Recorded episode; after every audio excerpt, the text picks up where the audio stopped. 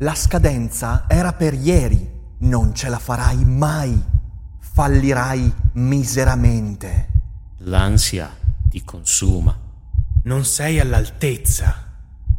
Cerchi un aiuto? Serenis è l'occasione per fermare queste voci fuori campo e parlare con un professionista del tuo stress, delle incertezze e delle preoccupazioni.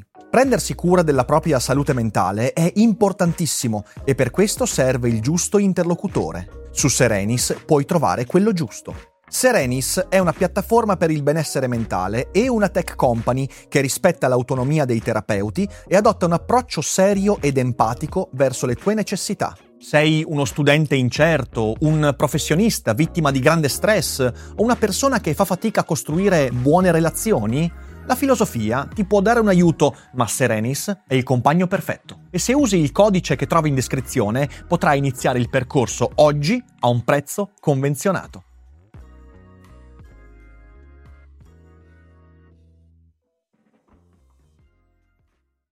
Quanto mi piace ciò che è eccentrico. E in effetti Daily Cogito è un atto d'amore nei confronti dell'eccentricità, ovvero trovare una propria identità senza dover sottostare alle aspettative altrui, che credo sia una delle grandi conquiste nella vita di un individuo. E quest'oggi, come promesso, ho voluto portarvi un eccentrico vero di cui ho grande stima, Davide Marra, meglio conosciuto sul web come Mr. Marra, un amico e collega creatore di contenuti, cinefilo, attento all'estetica e secondo membro del Cerbero Podcast che trova spazio qui su Daily Cogito. Sarà una chiacchierata interessante e sorprendente che vi consiglio di non perdere e direi quindi di iniziare subito, come sempre, dopo la sigla.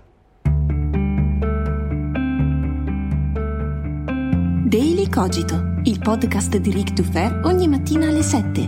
L'unica dipendenza che ti rende indipendente.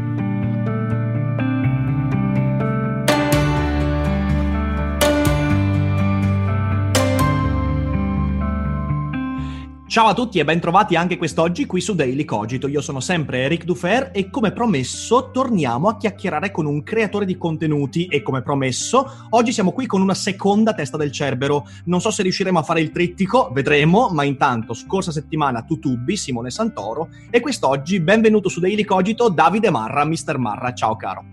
Ciao, benvenuti a voi. Ciao, è un piacere Grazie averti qua. l'invito. no, no, è un, piace- è un piacere. Guarda, eh, dopo la chiacchierata con Simone la scorsa settimana mi è saltata l'idea. Ho detto, vabbè, ascolta, diamo l'assalto a tutte e tre le teste, vediamo cosa succede. Quindi questa settimana tocca a te. E peraltro io devo dirti una cosa, devo dirti che eh, noi ci conosciamo da anni, eh, è un po' di tempo che chiacchieriamo, comunque con continuità, però io sono molto interessato alla chiacchierata di oggi perché non conosco tantissimo del tuo background, cioè io ti conosco, ma non ho mai chiacchierato con te su come sei arrivato a quello che, che fai. Anche se, eh, come dicevamo prima della registrazione, il mio primo commento su un tuo video al canale YouTube risale a quando il tuo canale aveva circa 200 iscritti, quindi proprio dall'inizio, inizio, inizio. Confermo, Eh. confermo, sei stato uno dei primissimi a scoprirmi, diciamo così. È vero, è vero, è vero. Forse è vero. avevi intravisto un po' di potenziale in quei video orribili in bianco e nero, Ma sai- sai, col io- Samsung. Io, io in realtà mh, eh, trovo che su YouTube siano pochi a parlare bene di cinema, e, eppur con la qualità grafica e tecnica molto scadente, avevo visto che c'era, c'era qualcosa sotto, c'era qualcosa sotto, e quindi eh, mi ha subito catturato il tuo modo di raccontare il cinema. Però non corriamo troppo, io credo che una buona parte del mio pubblico ti conosca, ma nel caso ci fosse qualcuno che non sa chi diavolo è Mr. Marra, non so, in 30 secondi cosa diresti per presentarti? Allora, sono del 1991 e ho fatto il grafico pubblicitario come percorso eh, di scuola superiore, non ho poi mai oh, proseguito questo appunto, percorso perché durante gli anni scolastici mi sono parecchio allontanato da questa professione anche perché tutte le esperienze che ci hanno fatto fare si limitavano più che altro a fotocopie nelle tipografie, qualche logo qui e lì. Diciamo che la, la componente pubblicitaria, quella più teorica, mi è tornata utile. Mhm. E anche oggi alcuni rudimenti, insomma, li, li riutilizzo nel mio lavoro. Però ecco, dopo questo percorso ho deciso di prendere un'altra strada che era quella diciamo della, della componente più fisica.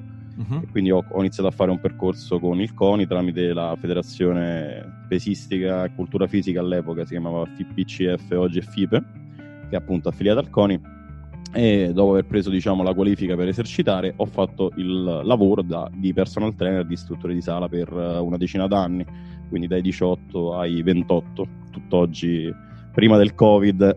Eh sì, lo il Covid ha, adesso. ha Sì. minato alla base anche questa attività. Esatto, esatto. Mm, parallelamente però ho sempre, diciamo, ehm, espresso quelle che erano le mie passioni con amici, eccetera, eh, e anche scrivendo qualcosina per cavoli miei e poi su Facebook con un gruppo di cinema che poi eh, si è tramutato in- nel canale YouTube Certo, Mr. Marra di un- circa due anni fa.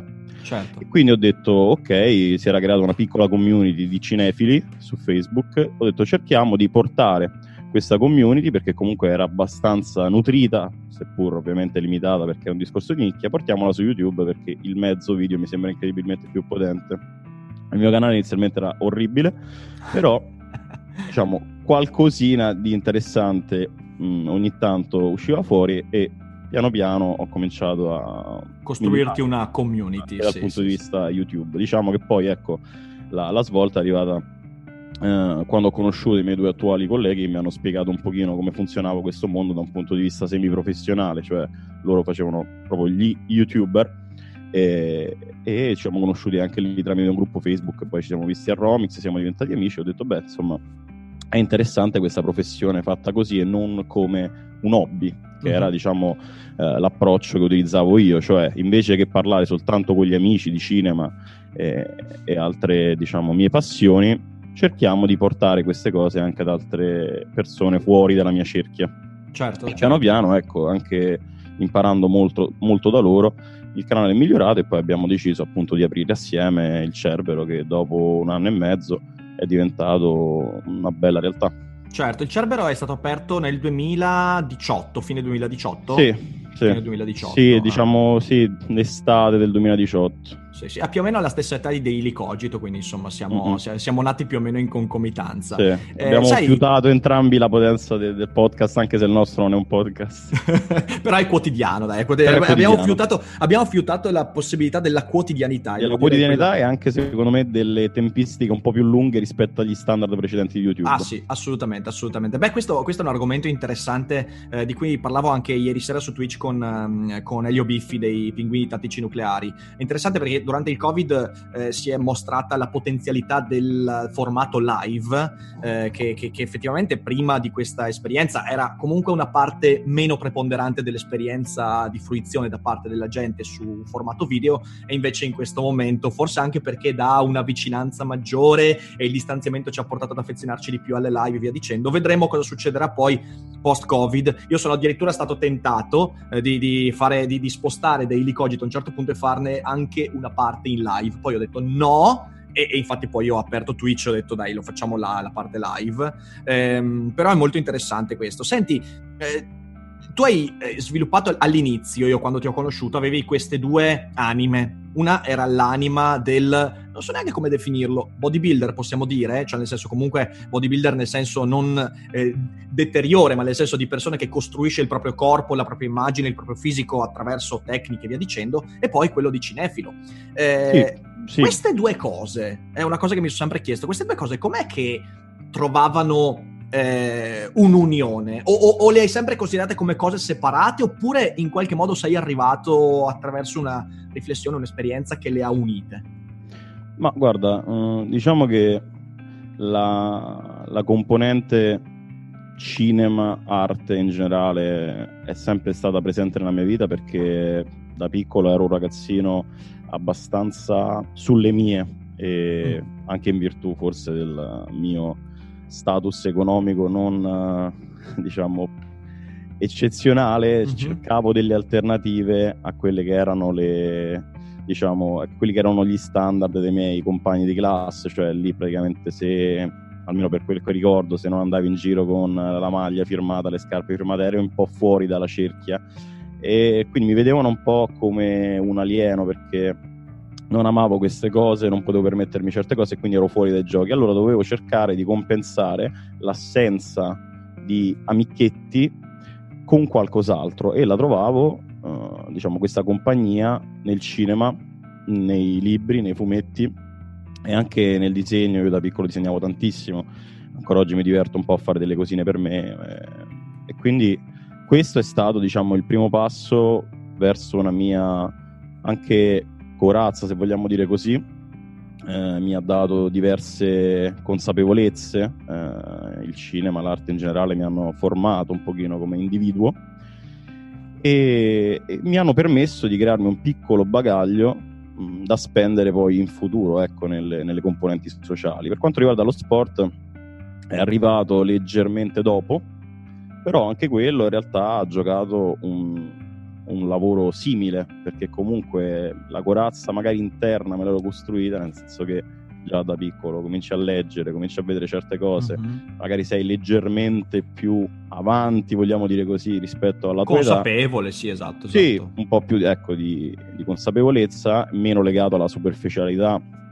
non perché sia, sia, stato più intelligente degli altri, ma semplicemente per un discorso di uh, condizione imposta no? appunto da, dalla semipovertà e, e, poi però a un certo punto eh, ho sentito anche l'esigenza di utilizzare una corazza per, per, per il fuori, ecco, per il guscio.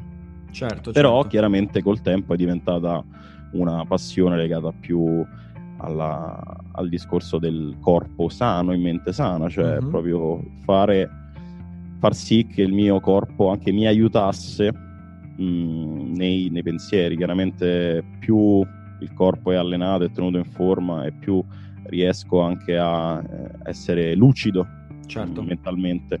Oltre al fatto che sono chiaramente legato all'estetica, cioè un qualcosa di preponderante nella mia vita.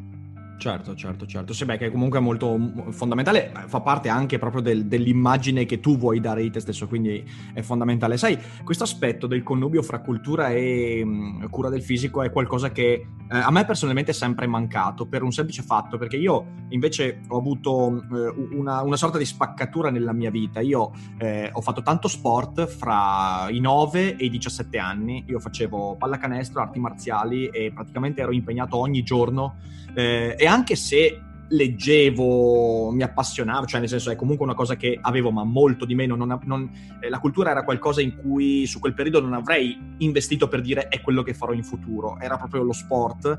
Ehm, e poi a un certo punto mi si è rotto il ginocchio. Quando ho rotto il mm. ginocchio, non ho più potuto, ho dovuto dare un, dare un, taglionetto a tutto, non potevo più fare neanche arti marziali. Pensa che c'è stato un periodo in cui eh, mi avevano proibito del tutto di fare quello che facevo, cioè judo, jiu-jitsu e queste cose qua. E, e provai un'arte marziale che si chiama Yose Kambudo.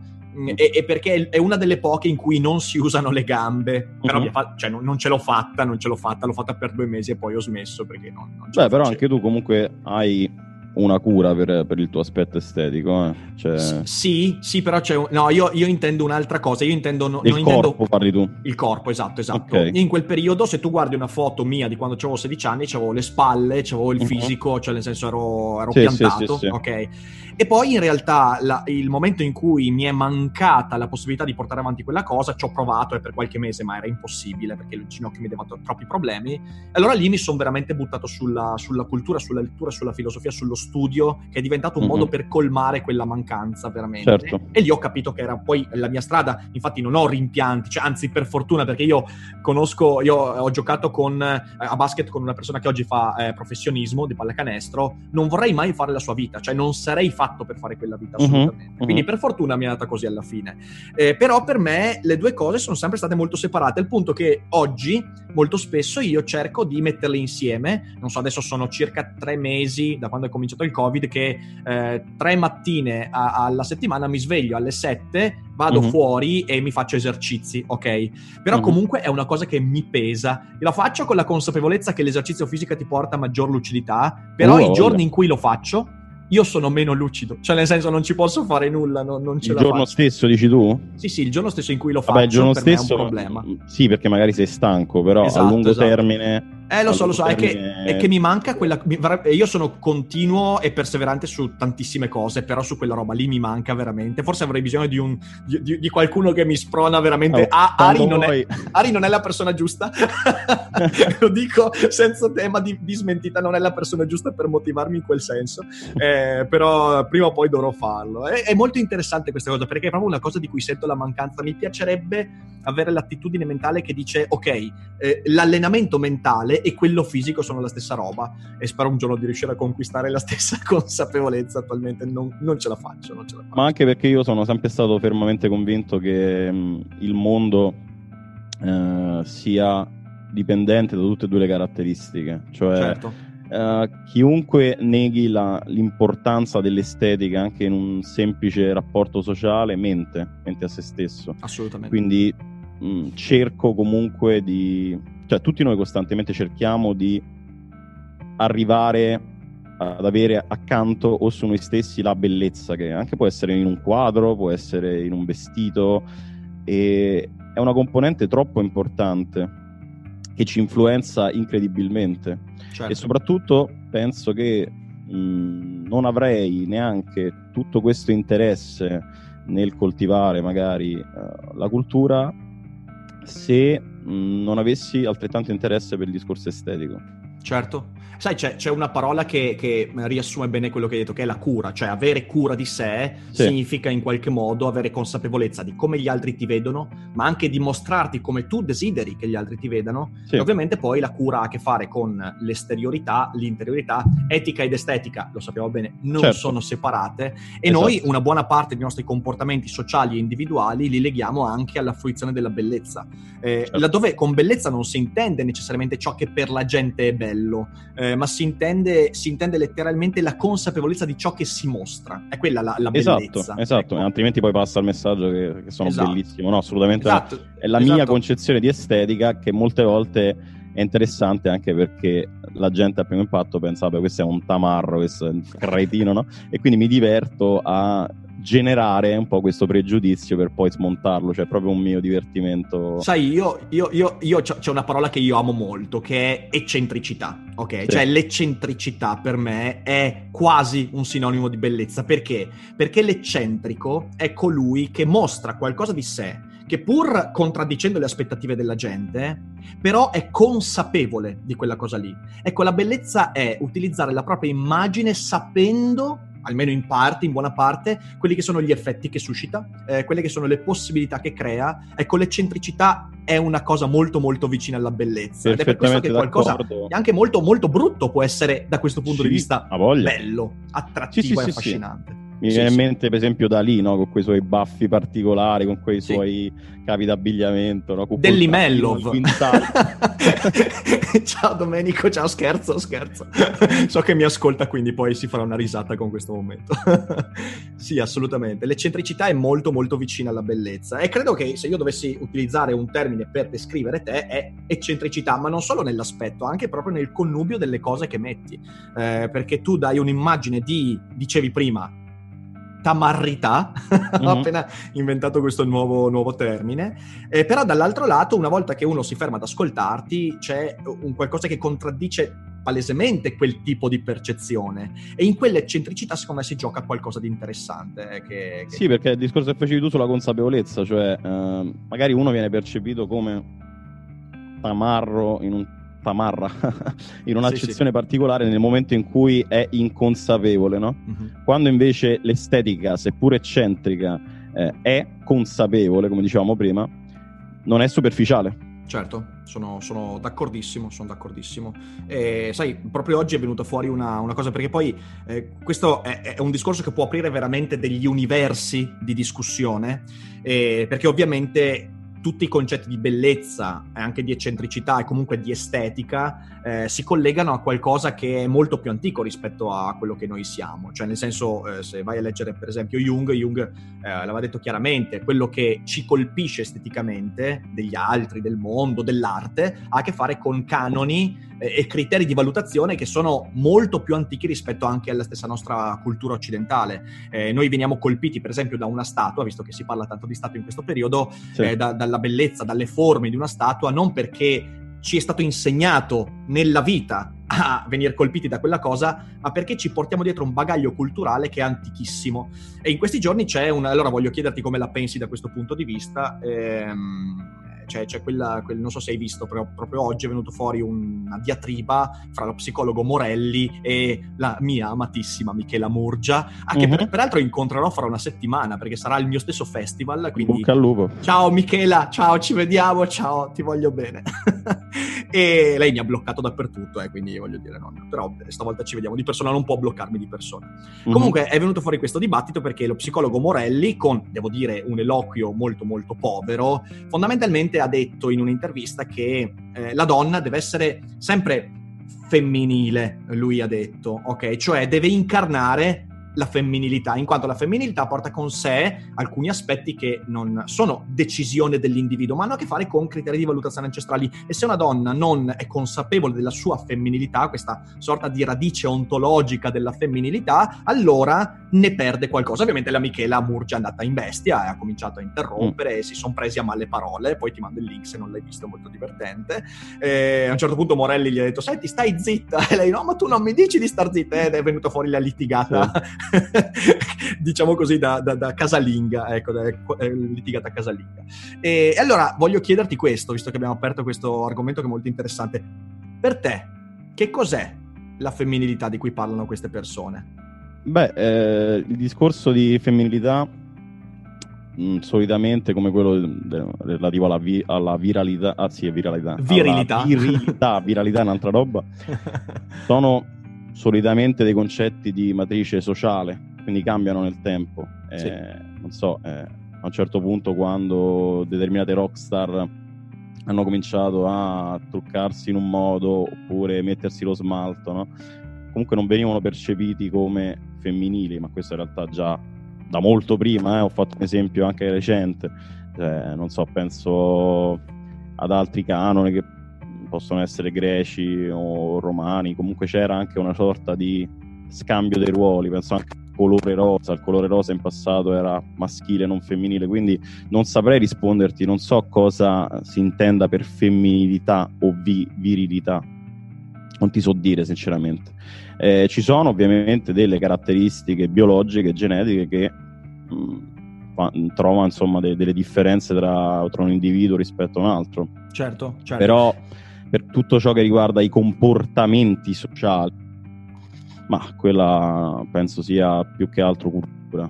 Sai, sono le due scuole di pensiero da questo punto di vista, eh, cioè da un lato lo psicologo Morelli che dice eh, esistono di nuovo possiamo dire junghianamente, dei canoni ancestrali che permettono a qualcosa di venire percepito in un certo modo.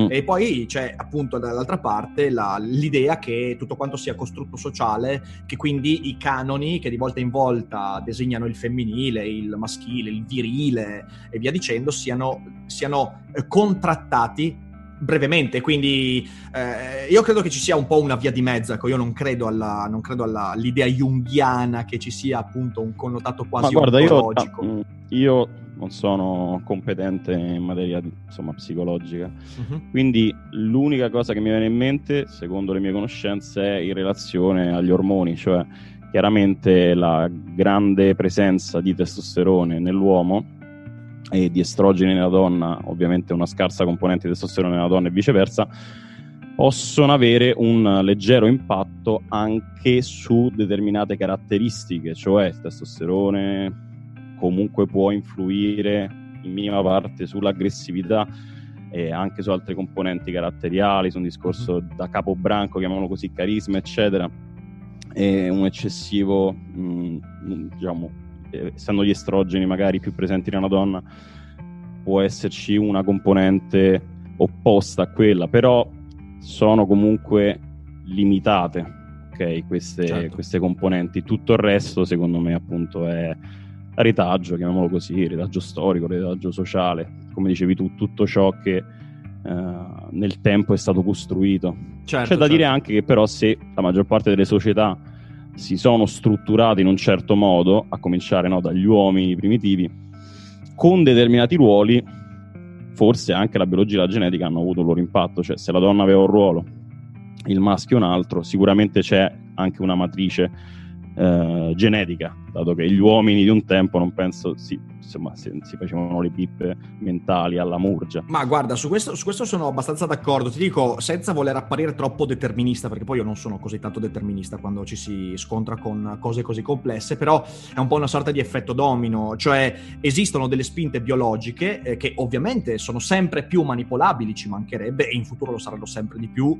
Eh, quando cominceremo anche a giocare con la genetica sarà ancora più facile fare questo, però ci sono delle componenti biologiche che hanno delle loro conseguenze, che sono conseguenze proprio a livello materiale, deterministico, e quindi hanno un impatto sulla conformazione sociale che esiste. Ciò non significa dire che eh, tutte quante queste cose sono intoccabili, ci mancherebbe, però dall'altra parte bisogna rendersi conto che quando si dice la frase che la Murgia dice appunto che è tutto costrutto sociale, bisogna capire quanto profondamente quel costrutto sociale è poi basato su alcuni presupposti biologici, perché poi quando tu vai a intervenire sui costrutti sociali, sociali, giustamente che vanno sempre rivisti e ci mancherebbe, però senza mettere in discussione quelle che sono le radici biologiche di, quei, di quei costrutti sociali, allora rischi di fare dei danni, ecco, rischi di fare dei fraintendimenti. Però, eh, vabbè, questo discorso, questo è un discorso che a me interessa molto e che so che al Cerbero varie volte avete discusso di queste cose, soprattutto ultimamente. Sì, sì, è un dibattito infinito. Un dibattito infinito. E allora io vorrei aprire questa cosa qua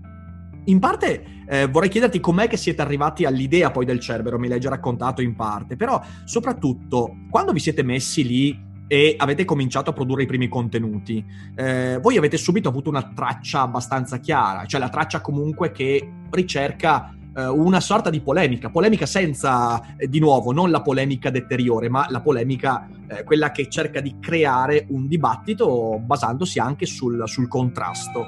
E eh, fermo lì che mi hanno suonato il campanello. Aspetta un attimo, sì. arrivo subito.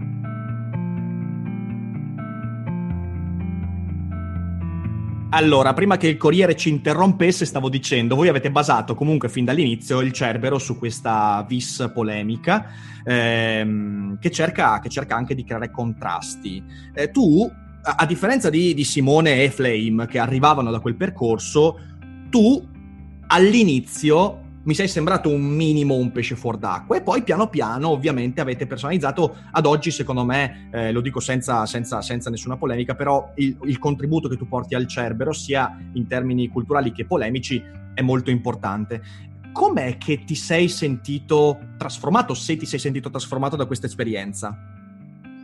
Ma eh, ero esattamente un pesce fuor d'acqua, nel senso che io non conoscevo il mondo del web, zero. Cioè, appunto, mm-hmm. mi limitavo a caricare dei video orribili senza capirne nulla del mezzo e con 2, 3, 4, 5, 6 mesi di esperienza grazie a due ragazzi molto bravi in questo eh, semplicemente ho capito come utilizzare le mie capacità, come adattarmi al mezzo. Cioè è come, non so, quando inizi ad andare in piscina, eh, giustamente non, non sai nuotare, affoghi, affondi, poi piano piano cominci a capire anche come si fa un certo tipo di stile. Certo. E se sei portato puoi ottenere dei buoni risultati. È semplicemente allenamento, come con la palestra. Cioè, vai in palestra, i primi giorni a malapena riesci a tenere il bilanciere dritto perché sei tutto scordinato, poi mm-hmm. dopo sei mesi, un anno, cominci a capire quello che devi fare.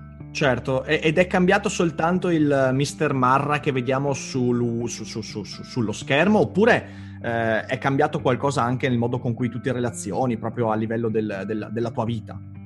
No, è cambiato molto anche Davide, perché questa enorme possibilità di confrontarsi giornalmente con tante persone, eh, avere anche la possibilità di chiacchierare con eh, persone di un certo spessore, di una certa cultura, eh, mi ha un attimino fatto capire che sono un coglione. Cioè, questa è una grande consapevolezza, no?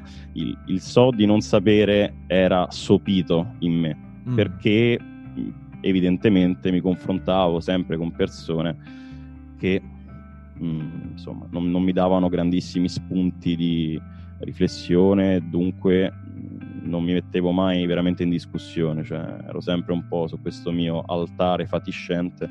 Invece parlando con persone eh, veramente che ne sanno, mi hanno messo davanti alla mia ignoranza, mi hanno messo davanti alle mie debolezze, ai miei difetti e quindi eh, questi quasi due anni ormai certo. ho ottenuto una grande consapevolezza che anche nella vita mi è tornata molto utile. Non se ne Poi sa mai un penso cazzo. che il confronto, il confronto con l'altro sia eh, il modo più veloce per, uh, per ottenere ecco, queste consapevolezze. No? È come non so, eh, se tu ti illudi di avere un, un, pisello molto grosso, ma non hai mai visto gli altri, cioè non hai un metro di paragone. esatto, esatto, beh, beh, non, ha, non, hai un metro, ecco, mettiamola così. Sì.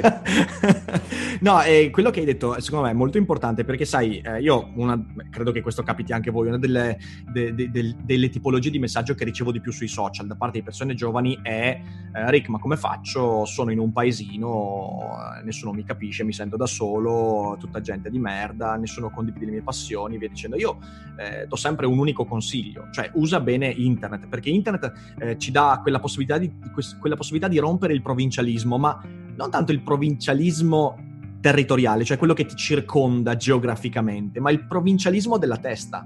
Sì. Eh, e io credo che quella, quella, quella cosa che hai descritto, cioè l'idea molto inconsapevole di avere ragione, di essere quello che ha capito tutto, di quello che sa le cose, quello che si dimentica, che in realtà non sappiamo un cazzo, è proprio il provincialismo mentale. Anche per me internet è stata un'occasione, perché io sono cresciuto in un paesino di 8.000 abitanti, eh, poi vabbè ho avuto l'esperienza di Padova, ce l'ho avuta prima che internet fosse una cosa, diciamo così, massificata. E ehm, io ricordo che il momento in cui ho cominciato a bazzicare veramente il web, io ho cominciato su Twitter nel 2011 a fare divulgazione, è stato un momento in cui mi sono detto, cazzo, ma, ma sono molto più piccolo di quello che pensassi.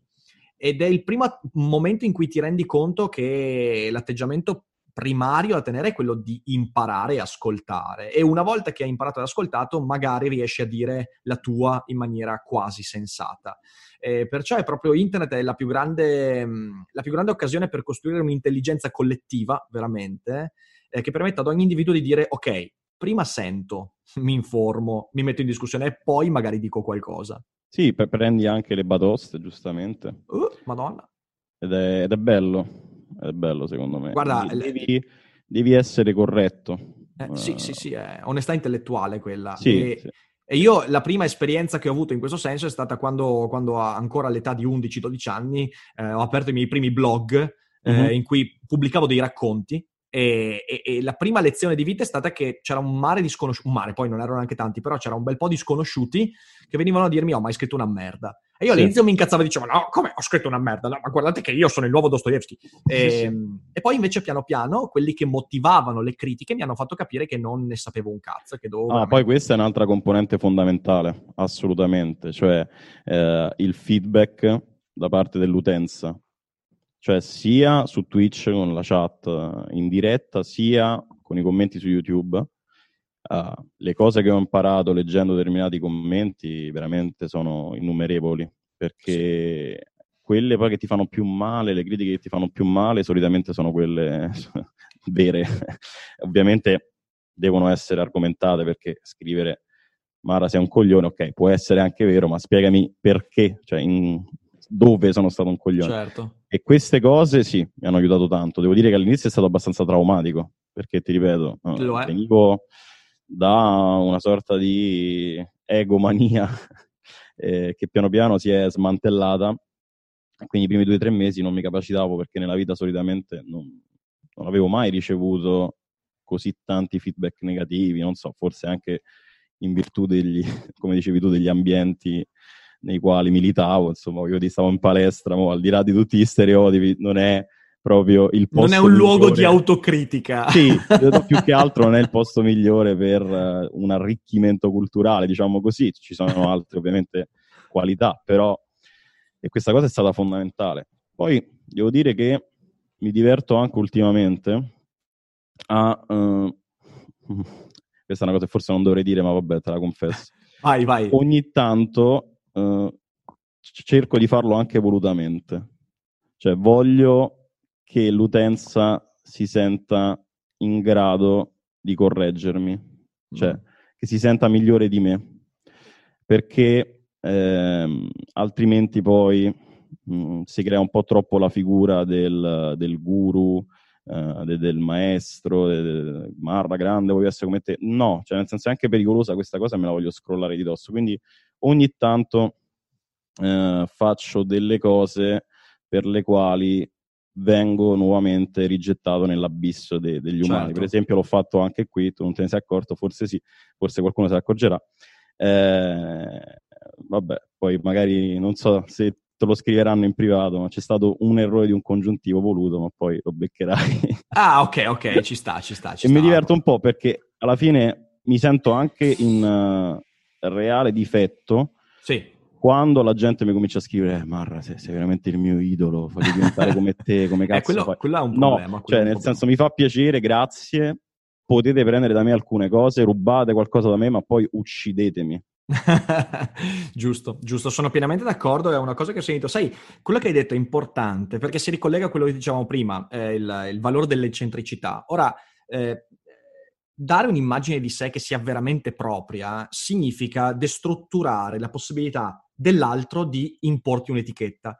Anche io questa cosa l'ho imparata da Hitler, perché sai, una, una delle cose che all'inizio, nei primi anni, mi colpivano di più stupidamente era quando qualcuno, eh, motivato o meno, mi diceva: ah, beh, ma tu non sei mica un filosofo, tu non sei un filosofo, tu non sei un filosofo. E questa cosa all'inizio mi disturbava, mi incazzavo, ok? E poi a un certo punto, eh, a un certo punto, eh, per- peraltro leggendo, leggendo, rileggendo dopo anni Epitteto, eh, mi sono detto, cazzo, ma, ma- ma chi se ne frega? Cioè, ho proprio detto, ma chi se ne frega dell'etichetta che io vorrei che gli altri mi, mm, mi dessero? Cioè, proprio chi se ne fotte? E feci quel video, io non sono un filosofo, che ancora oggi, insomma, fa, fa- fa un bel po' discutere, eh, e, e ho capito che in realtà tu non devi essere quello che gli altri si aspettano da te, devi essere qualcosa di eccentrico. Quando sei qualcosa di eccentrico, quando vai a non più incontrare le aspettative di una certa comunità, ma vai a impattare su quelle aspettative, eh, allora, allora sei molto più libero, sei molto più libero di esprimere quello che ti pare, sei molto più libero di giocare con te stesso e ti diverti anche molto di più. Finché uno vuole corrispondere a un'etichetta che un certo gruppo, una certa sensibilità può darti, rischi sempre di farti male. Rischi sempre Eh, di farti male. E noi viviamo, viviamo in un mondo di etichette, eh, Eh. perché le etichette sono sempre più forti. E, e credo che il lavoro di una testa pensante sia quello di semplicemente non costruirsi sulla base di quelle etichette, ma sulla base di quello che ci piace fare, di quello che vogliamo dire. Assolutamente, guarda, ti faccio un esempio cinematografico, visto che non abbiamo parlato oggi e sento la necessità ogni volta di tirare in ballo il cinema. Vai. Eh, mh, ad esempio, ecco, Fellini, no? Sì. Grandissimo regista. Però, come potremmo definire il, eh, diciamo, il genere dei suoi film? Non esiste, cioè forse le vado qualcuno che parte da uno stampo neorealista, i primissimi, eccetera, ma poi prende un'altra deriva. Cioè non c'è un genere che possa definire i film di Fellini. Sono semplicemente felliniani, ok? Quindi lui ha creato un'etichetta a sua immagine e somiglianza perché non, non c'era altro modo, no? È come se qualcuno eh, avesse detto guarda tu mica fai fantasy, tu mica fai film neorealisti. Eh, infatti no, faccio altre cose, faccio della roba Esatto. mia. E questa cosa sì, anche a me è successa, no? Tipo non sei un critico, ma chi l'ha mai detto? Cioè, nel senso non, Esatto. non voglio, io ad esempio quando parlo di cinema cerco di eh, instillare un po' di passione, Certo. eh, trasmettere la passione che ho io, eh, far capire che magari certe opere le avete sottovalutate perché non siete andati con il giusto approccio. Questo mi piace fare, basta. Certo, certo, Basta. certo, certo. Guarda, anch'io ormai nelle- nell'ultimo anno e mezzo, quando per esempio, non so, c'è un'intervista e mi dicono ma com'è che dobbiamo definirti? Io, io sono un tizio che ama parlare di filosofia e Sì. vaffanculo. Cioè Sì. proprio è questo, non, non- non c'è... Anche perché tu stai, altrimenti dai armi per farti male. Cioè nel senso tu, tu stai costruendo un castello di carte che è molto facile da buttare giù. Eh, Non puoi incazzarti quando la gente te lo butta giù. Cioè, Chiaro, metti lì il castello cioè, di eh. carte e uno, a uno basta scorreggiare per buttarlo giù. Eh no, non puoi lamentarti poi effettivamente. Quindi, quindi questo è quello che, che- che io ho imparato di veramente prezioso negli ultimi due o tre anni e insomma spero che sia una consapevolezza che verrà portata avanti sempre di più. Ehm, ul- ultime due domande sul, sul cinema stavolta, allora parliamo, parliamo di cinema. Uno, non ho ancora avuto il tempo di vederlo, il tuo video su The Lighthouse, ma Mhm. dimmi velocemente cosa ne pensi. È un grandissimo film, eh, Robert Eggers eh, si conferma un grandissimo regista dopo The Witch, che già era un mezzo capolavoro.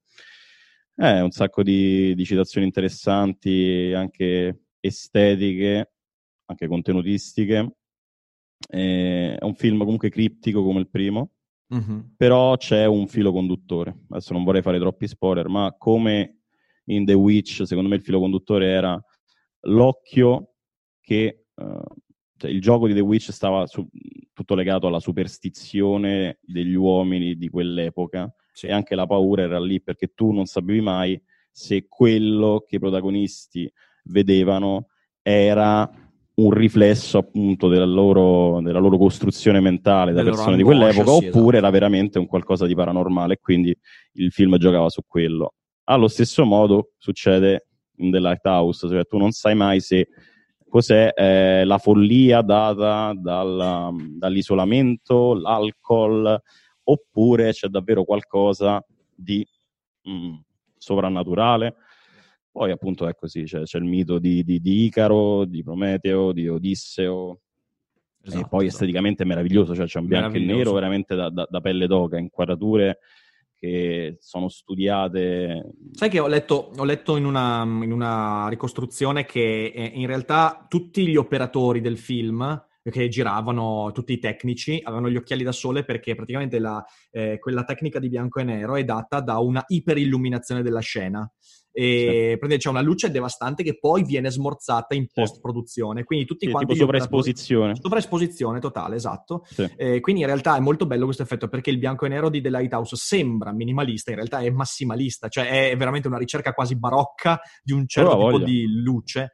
Pazzesco. Sì, sì, poi grande citazione ovviamente a espressionismo tedesco, Uh, poi c'è, c'è William Defoe che già di suo è, è una è- maschera perfetta che richiama proprio ecco, i, i film eh, di Fritz Lang che dovevano, per compensare l'assenza del sonoro, alimenta, come nel teatro del resto, Sì, sì. eh, diciamo, utilizzare delle espressioni accentuate. Eh, Infatti Eggers mi sembra uno dei pochi autori contemporanei che riesce a mettere insieme il buono di Hollywood con il buono del cinema tradizionale europeo e questa cosa mi piace molto veramente. Sì, è, è raro, è raro, ma non è è, un raro, caso è che, raro. non è un caso che infatti anche The Witch sia uno degli horror più belli de- de- degli ultimi decenni, proprio perché non deve sottostare a determinate logiche di mercato americane Esatto, e, esatto. e invece è un qualcosa che omaggia il passato, prende, prende grande forza dalla, dalla cultura che lui sicuramente ha, dei grandi maestri. Invece Sì, adesso è- si, è- si cerca di...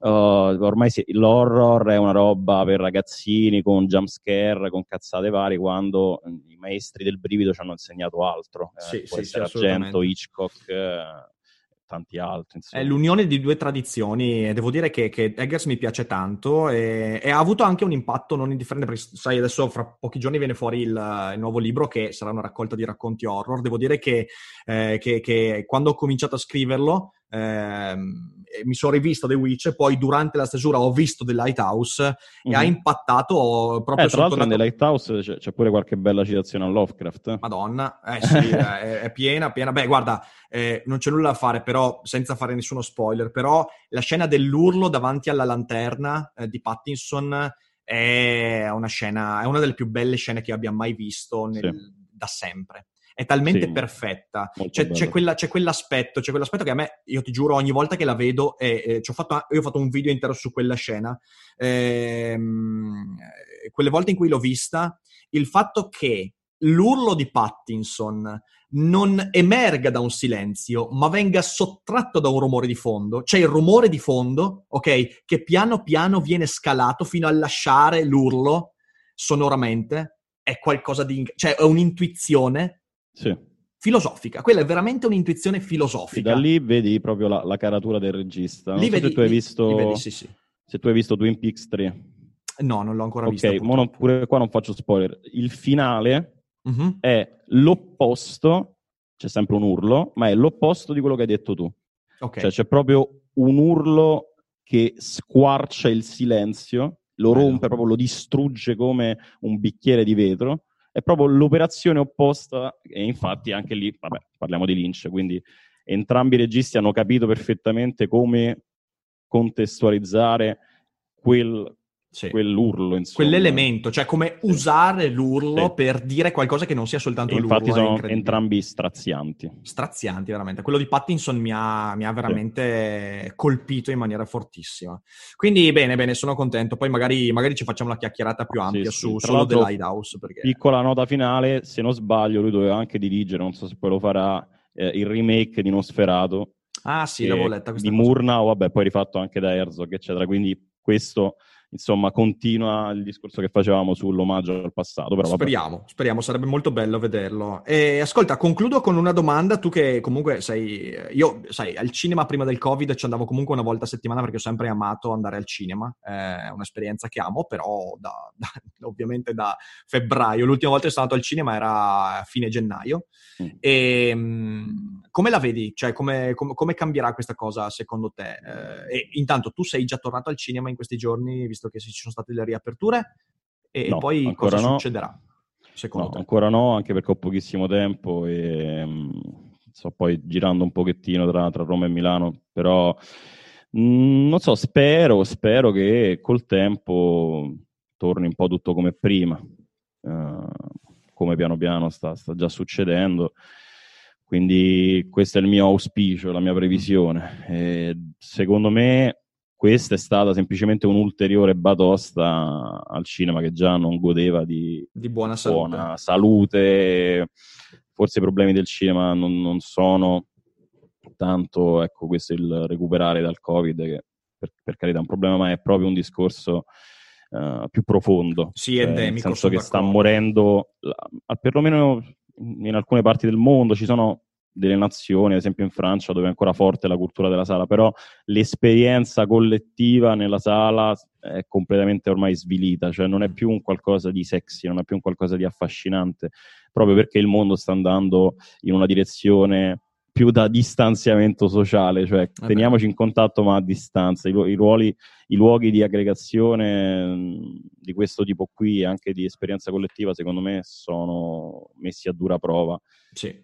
Da- da- dallo streaming, eh, che per carità da un certo punto di vista è eccellente, cioè, altrimenti non potrei fare la mia trasmissione, però leva anche qualcosa ecco, alla bellezza della sala. Cioè, io personalmente mh, le, le esperienze che ho provato all'interno di una sala non, non avrei mai potuto provarle a casa anche con un televisore gigantesco, cioè vedere, non so, Dateful Eight al cinema Mhm. eh, in pellicola, no? in quel modo lì, e vedermi già soltanto l'introduzione quando parte quella cazzo di carovana con la musica di Morricone, io eh, provo un qualcosa che è veramente assimilabile a un orgasmo sessuale, quindi e, e tra l'altro lo stesso Tarantino ci mostra spesso la bellezza della sala, anche nell'ultimo film eh, c'era una volta a Hollywood con Margot Robbie che mette i suoi splendidi piedi sporchi sopra le poltroncine. Sapevo che prima o poi sarebbero venuti fuori i piedi di Margot Sì, esatto, Robbie. devo lo farlo. sapevo, lo sapevo. Devo farlo. E quindi non lo so, spero bene, spero bene perché credo che secondo me chi ama veramente il cinema non può rinunciare alla sala, senza Sono d'accordo. ovviamente dover escludere le altre forme di fruizione. Sono d'accordo. A me una cosa preoccupa, mi preoccupa il fatto che eh, quando questa settimana, vabbè, poi in realtà è una settimana molto incasinata, però quando questa settimana ho pensato andiamo al cinema stavolta a vedere qualcosa, ho sentito una fatica dentro di me e quella cosa non mi piace, devo combatterla perché il Covid ha impigrito l'animo Sì. dell'uomo, dannazione, Sì. invece bisogna Però, fare dai, uno sforzo in torneremo- più. Torneremo. Torneremo alla normalità, dai. Torneremo, torneremo. Caro mio, guarda, io ti ringrazio per la chiacchierata che è stata veramente fantastica. Ah, un'ultima cosa, non so se hai visto eh, che dovrebbe arrivare adesso, fra poco, tanto per minare ancora di più alla base la ripresa dei cinema. Eh, su Twitch adesso ci sarà fra poco la possibilità anche in Italia di fare i eh, movie party utilizzando Amazon Prime Video. E tipo Sì. sui canali Twitch sarà possibile vedere in parti i film o le serie TV Sì, che si trovano sì. su Amazon Prime. La sfrutterai la cosa? Ma guarda, eh, allora, io detesto parlare durante un film, proprio, però si potrebbe fare un qualcosa, ad esempio, metto la camera lì, ci guardiamo il film insieme, facciamo un commento prima e un commento dopo. Come, come un cineforum. un, un fine cineforum. primo tempo. anche. Esatto, esatto, esatto. no? Quello, no? quella è un'idea che non mi dispiace per Non è niente. male, non è- è al male. massimo, ecco, magari vedi una scena, fai qualche... Oddio. Cioè, Sì, no, vabbè, oppure- a parte le reazioni, Sì, sì, le reazioni risata così. e via Però dicendo. non mi verrebbe sì, mai in mente di vedermi un film di due ore e mette in pausa ogni due minuti come No. faccio con i video YouTube, ovviamente. No. Spero che non faccia nessuno, altrimenti proprio eh, andrò lì fisicamente per strappar loro la giugulare. Sarà, sarà l'istituzionalizzazione eh, di chi parla durante i film. Sì, sì, esatto. E io mi, mi farò saltare, mi farò saltare in aria come l'ISIS. No, no, io, io mi dissocio da questo finale, mi dissocio da questo finale. Mister Marra vuole buttare giù Daily Cogito, guardate voi, ha buttato all'ultimo la, la bomba, letteralmente. Vabbè, La dai. bomba. Davide, grazie mille veramente per la chiacchierata, è stata Grazie molto te, interessante. Riccardo. Ovviamente vi invito a seguire il Cerbero e qua sotto trovate i social di, di Marra se volete seguirlo su Instagram e via dicendo. E niente, eh, ci risentiamo presto, buona giornata, eh, ciao Marra e come sempre non dimenticate che non è tutto noia ciò che pensa. Ciao. Hiring for your small business? If you're not looking for professionals on LinkedIn, you're looking in the wrong place. That's like looking for your car keys in a fish tank. LinkedIn helps you hire professionals you can't find anywhere else, even those who aren't actively searching for a new job but might be open to the perfect role. In a given month, over 70% of LinkedIn users don't even visit other leading job sites. So start looking in the right place. With LinkedIn, you can hire professionals like a professional. Post your free job on linkedin.com slash spoken today.